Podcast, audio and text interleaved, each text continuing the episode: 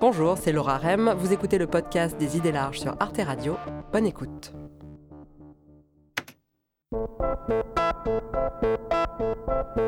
J'ai longtemps aimé l'idée d'être une citoyenne du monde. L'idée de voyager, de rencontrer d'autres cultures, de ne pas être définie par mes nationalités de ne pas être bêtement chauvine ou fière d'une zone géographique sous prétexte que j'y suis née ou que j'y ai grandi. Pourtant, au fil des années, il a fallu le reconnaître, je me suis aussi follement attachée à certains lieux. Attachée, c'est le mot qui me vient, mais est-ce vraiment le bon terme? Joël Zask est philosophe et dans son dernier livre, Se tenir quelque part sur la Terre, elle se demande comment parler des lieux qu'on aime, comment nommer les émotions que font naître les endroits qui nous sont chers sans tomber dans le registre des racines ou de l'appropriation. Peut-on appartenir à un lieu sans que ce lieu nous appartienne? Quelle différence entre l'émerveillement et l'idéalisation d'un lieu? Comment parler des lieux qu'on aime?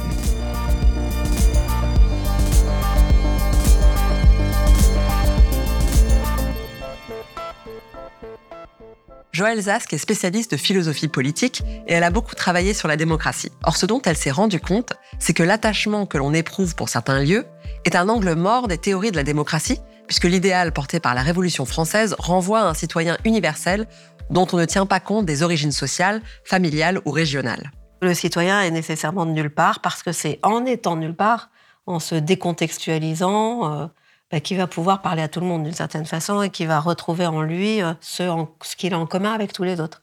Au contraire, se réclamer d'un lieu, c'est faire euh, valoir euh, une différence, comme on disait, ou c'est faire valoir une spécificité, des caractéristiques linguistiques, religieuses, paysagères, etc., qui vont séparer l'individu de tous les autres qui auront d'autres spécificités. Donc ça, c'est un préjugé qui est très fort et voilà que, au fur et à mesure, j'ai j'ai dépassé. Dans son livre, elle raconte comment elle a mis du temps à dépasser ce préjugé. D'autant que dans son histoire familiale, qui est celle des Juifs d'Europe de l'Est, il n'y a aucun endroit précis où se rattacher aujourd'hui. Et pourtant, elle découvre que même son grand-père, qui a dû fuir les pogroms, même lui éprouvait de la nostalgie pour les forêts de sa région natale. Et elle comprend qu'on a tous comme ça des lieux, des paysages qu'on affectionne, même des lieux qui ont pu aussi être associés à des souvenirs douloureux. Mais ce n'est pas simple de mettre des mots sur cette affection. On tombe vite dans des clichés qui empêchent d'accéder à la singularité de l'expérience personnelle. L'une des images qui revient souvent, c'est celle des racines. Qui sont les premiers à avoir euh, mis en circulation cette notion de racine? Alors la notion de racine, on va la trouver euh, chez Barès en fait. Euh, il est, je pense, l'un des, des inventeurs de l'idée de racine, puisqu'il va en faire un usage vraiment idéologique et nationaliste très très violent. Il a une, opposition très violente aux voyageurs, à, ceux qui quittent les campagnes pour aller à la ville, qui sont euh, des individualistes. L'idée que euh, euh, finalement il y aurait un lien consubstantiel entre le sol et le sang et que le lieu de ma naissance, c'est le lieu qui m'appartient parce que quelque chose du sol irrigue mes veines en fait. Cette relation d'osmose ou très symbiotique est très problématique dans la mesure où elle est euh, exclusive, bien sûr, euh, euh, de tout partage avec quelqu'un qui ne serait pas de là. Donc la métaphore de l'enracinement renoue avec un, vocabulaire très essentialiste, un vocabulaire qu'on va trouver dans le fascisme nazi. En effet, dans l'idéologie nazie, la sève et les racines de l'arbre qui s'enfonce dans la terre nourricière est une métaphore du sang et des liens qui unissent l'homme germanique à sa terre natale.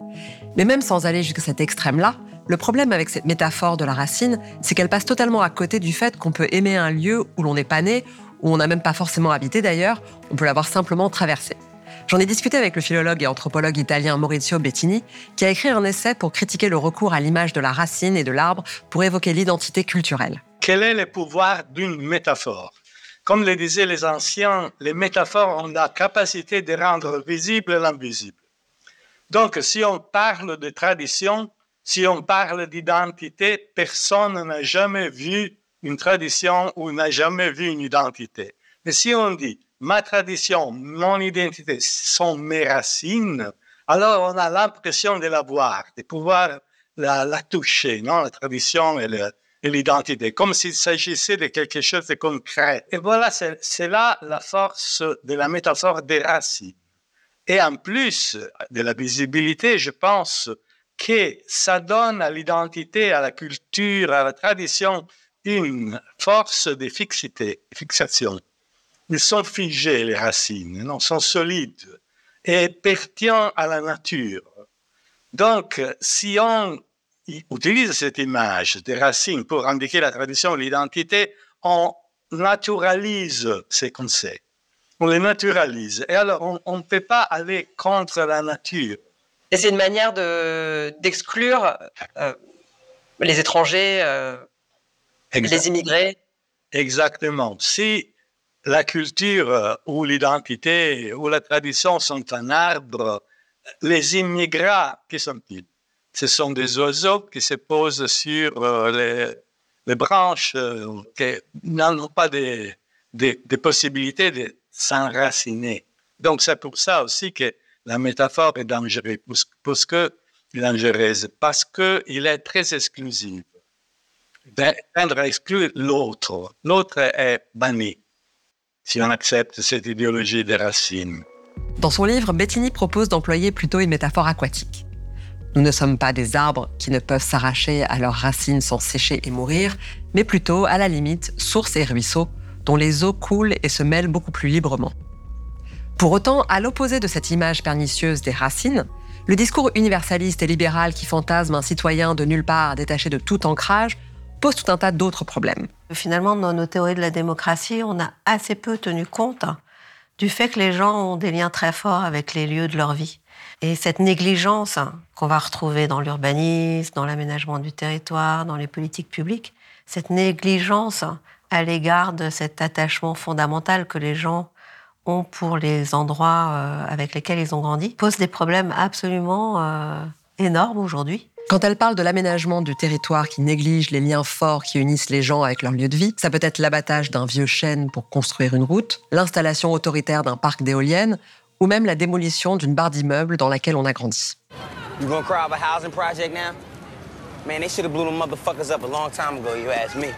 Man, it ain't all been bad.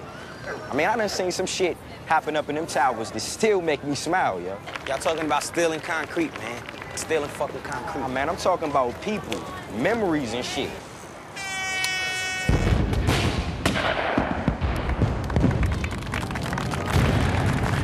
Ce qui me plaît dans cet extrait, c'est qu'on voit que la tendresse qu'on a pour un endroit n'a rien à voir avec sa valeur esthétique.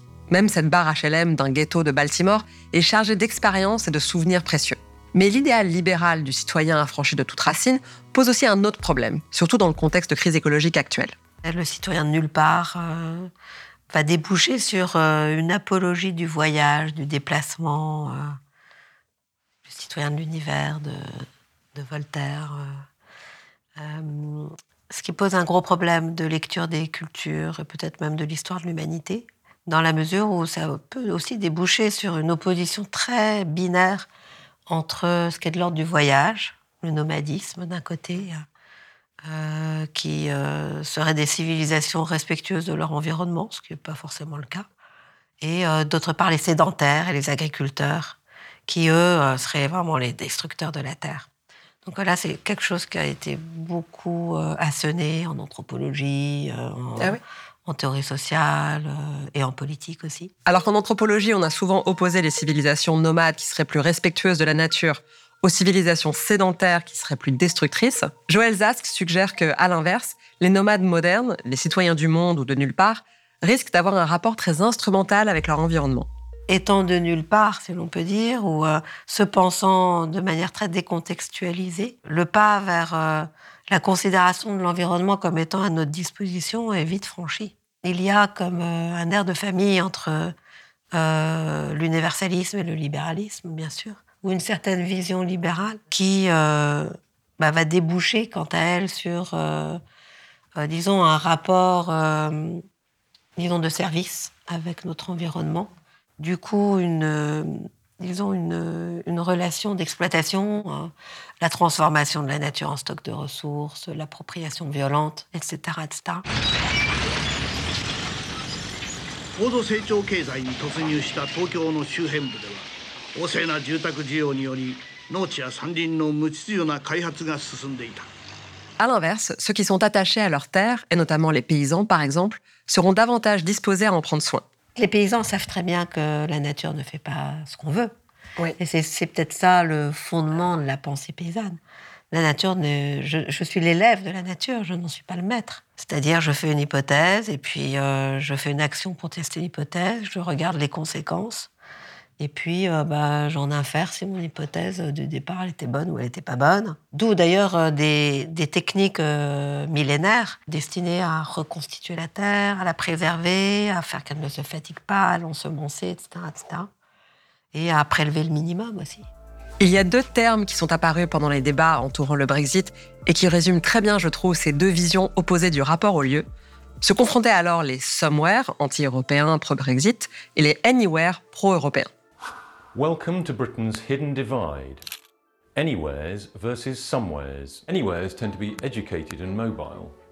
They value autonomy, openness and fluidity. Somewheres tend to be more rooted and less well educated. They value group attachments, familiarity and security. Tout le but du livre de Joël Zask est précisément de sortir de cette alternative simpliste infernale, de reconnaître l'importance pour les gens de leur lieu de vie, sans réduire ce lien complexe à une question de racine, de naissance ou d'appartenance, en trouvant les mots justes pour en parler. Tous les mots contiennent une petite dose d'arsenic, comme disait Campbell. À partir du moment où on les utilise. Euh, et attachement, vous.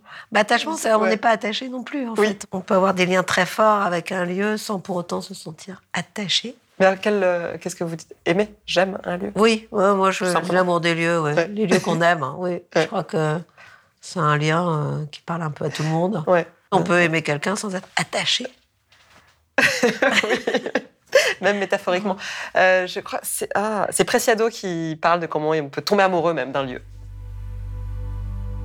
Je suis tombé amoureux d'une poignée d'humains, de cinq animaux, d'une centaine de livres et d'œuvres, d'un musée et de trois villes. Ça, ça arrive très souvent en fait. Si on prête attention, parce que tout à coup, on se trouve dans un endroit, on a l'impression euh, qu'il nous attendait et qu'on l'attendait. Ce que constate Joël Zask dans son enquête, c'est que les lieux que l'on aime ne sont donc pas forcément ceux où l'on est né ou ceux que l'on possède, mais ceux dont on a un usage actif, ceux où l'on a vécu des expériences fortes. Vous faites remarquer aussi que souvent ce sont les lieux de l'enfance, pas toujours.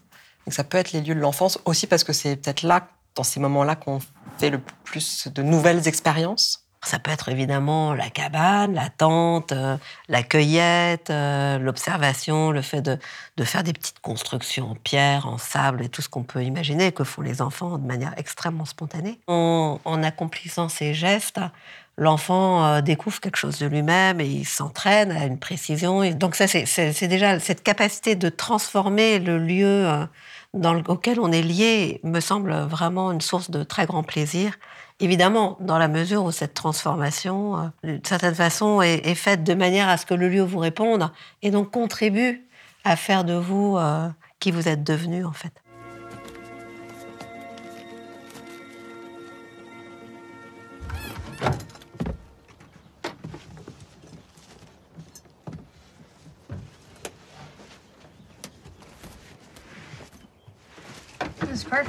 Par ailleurs, les enfants aiment beaucoup les jeux de découverte, d'exploration. On joue à, se perdre, on joue à se retrouver, on joue à se cacher. Se cacher, par exemple, c'est pas du tout simple quand on ne connaît pas les endroits où on est. Comme enfant, on, on connaissait beaucoup mieux les lieux où on était que nos parents ou que les adultes qui étaient avec nous, qui eux en faisaient un usage un peu utilitaire, sans se mettre en peine de retourner chaque pierre, d'explorer euh, chaque détail. Cette attitude d'explorateur des enfants produit un lien très différent de celui qui se noue quand on n'a plus la possibilité de se rendre et d'interagir avec ce lieu, comme cela arrive par exemple aux émigrés qui peuvent être nostalgiques de leur terre d'origine. Quand on a dû quitter euh, les lieux euh, de notre existence, nos souvenirs ne sont plus énervés par de nouvelles expériences. Du coup, le, souvenir se fige et euh, effectivement, c'est une des sources de l'idéalisation.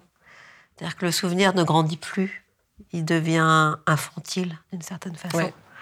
Et euh, comme il est figé, euh, bah, il est un peu envahissant. Et comme il est envahissant, euh, finalement, il, disons, il provoque comme un manque. Et là, c'est pour ça qu'il peut y avoir des gros conflits entre les migrants, par exemple, qui reviennent régulièrement dans le lieu de leur naissance, et les locaux qui, quant à eux, aspirent à des changements. Alors que ceux qui sont partis aspirent à ce que tout reste exactement comme, euh, ce qu'ils ont, dans l'état qu'ils ont quitté. Joël Zask distingue donc bien ce processus d'idéalisation qui fige le souvenir d'une émotion plus ouverte, l'émerveillement. L'idéalisation, c'est une forme d'appropriation en fait. C'est-à-dire que je, la chose que j'idéalise, je la réduis finalement à une espèce de préjugé, à une certaine représentation qui me vient en général d'ailleurs et, et euh, sur laquelle va se greffer euh, mes fantasmes. Alors que le merveilleux est, une catégorie beaucoup plus ouverte. Euh, je l'avais rencontré en fait chez Réaumur, l'idée de merveilleux vrai. Le merveilleux est effectivement ce sentiment qu'on a devant à la fois l'infinité ou l'infinie complexité des formes naturelles, mais également qu'on a face à, à la conviction que quelle que soit la connaissance que nous en développerons, nous n'en ferons jamais le tour. Réaumur est un physicien et naturaliste français qui a travaillé au début du XVIIIe siècle et qui parle du merveilleux réel ou du merveilleux vrai qu'il trouve dans l'étude des insectes. Et ce qui intéresse Joël Zask là-dedans, c'est le fait que l'approche savante scientifique n'est pas du tout contradictoire avec l'émerveillement. Et on peut dire la même chose pour notre rapport aux lieux que l'on peut d'autant plus aimer qu'on les étudie. Elle prend l'exemple du peintre Paul Cézanne, qui a peint et repeint des dizaines de fois la montagne Sainte-Victoire, qu'il a étudiée sous toutes les coutures. En développant une attitude d'exploration, euh, d'observation toujours reprise, euh, un intérêt grandissant au fur et à mesure qu'il découvre les nouvelles facettes d'un lieu, et ce sentiment que, encore une fois, que qu'il y en aura toujours des nouvelles à découvrir. C'est là que se situe euh, à la fois l'imprévu, l'imprévisible, l'inattendu, euh, la surprise, l'étonnement, le zen, euh, l'émerveillement. On peine parfois à trouver les mots justes pour décrire les émotions que suscite un lieu aimé. Mais cette difficulté se double d'un autre manque linguistique qui porte sur notre capacité à décrire le lieu lui-même. Dans son très bel essai Le détail du monde, l'historien Romain Bertrand fait le lien entre la crise écologique et la perte des mots et des nuances dont on dispose pour décrire la nature. Ce n'est pas que le monde est muet, mais que nous avons oublié sa langue. Les choses sont là, fidèles au poste. Ce sont les mots qui manquent à l'appel. Et ce, pour la seule et triste raison que nous les avons oubliés. Qui sait encore ce qu'est un élytre? Et comment se comptent les tarses et les ocelles?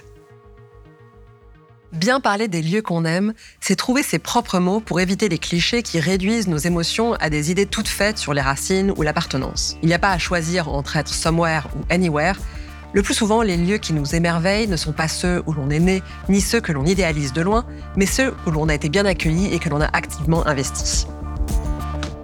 Merci d'avoir écouté le podcast des idées larges. Pour découvrir d'autres épisodes, rendez-vous sur toutes les plateformes de podcast ou sur arteradio.com. Et pour regarder l'émission originale, retrouvez-nous sur arte.tv ou abonnez-vous à la chaîne YouTube. À bientôt!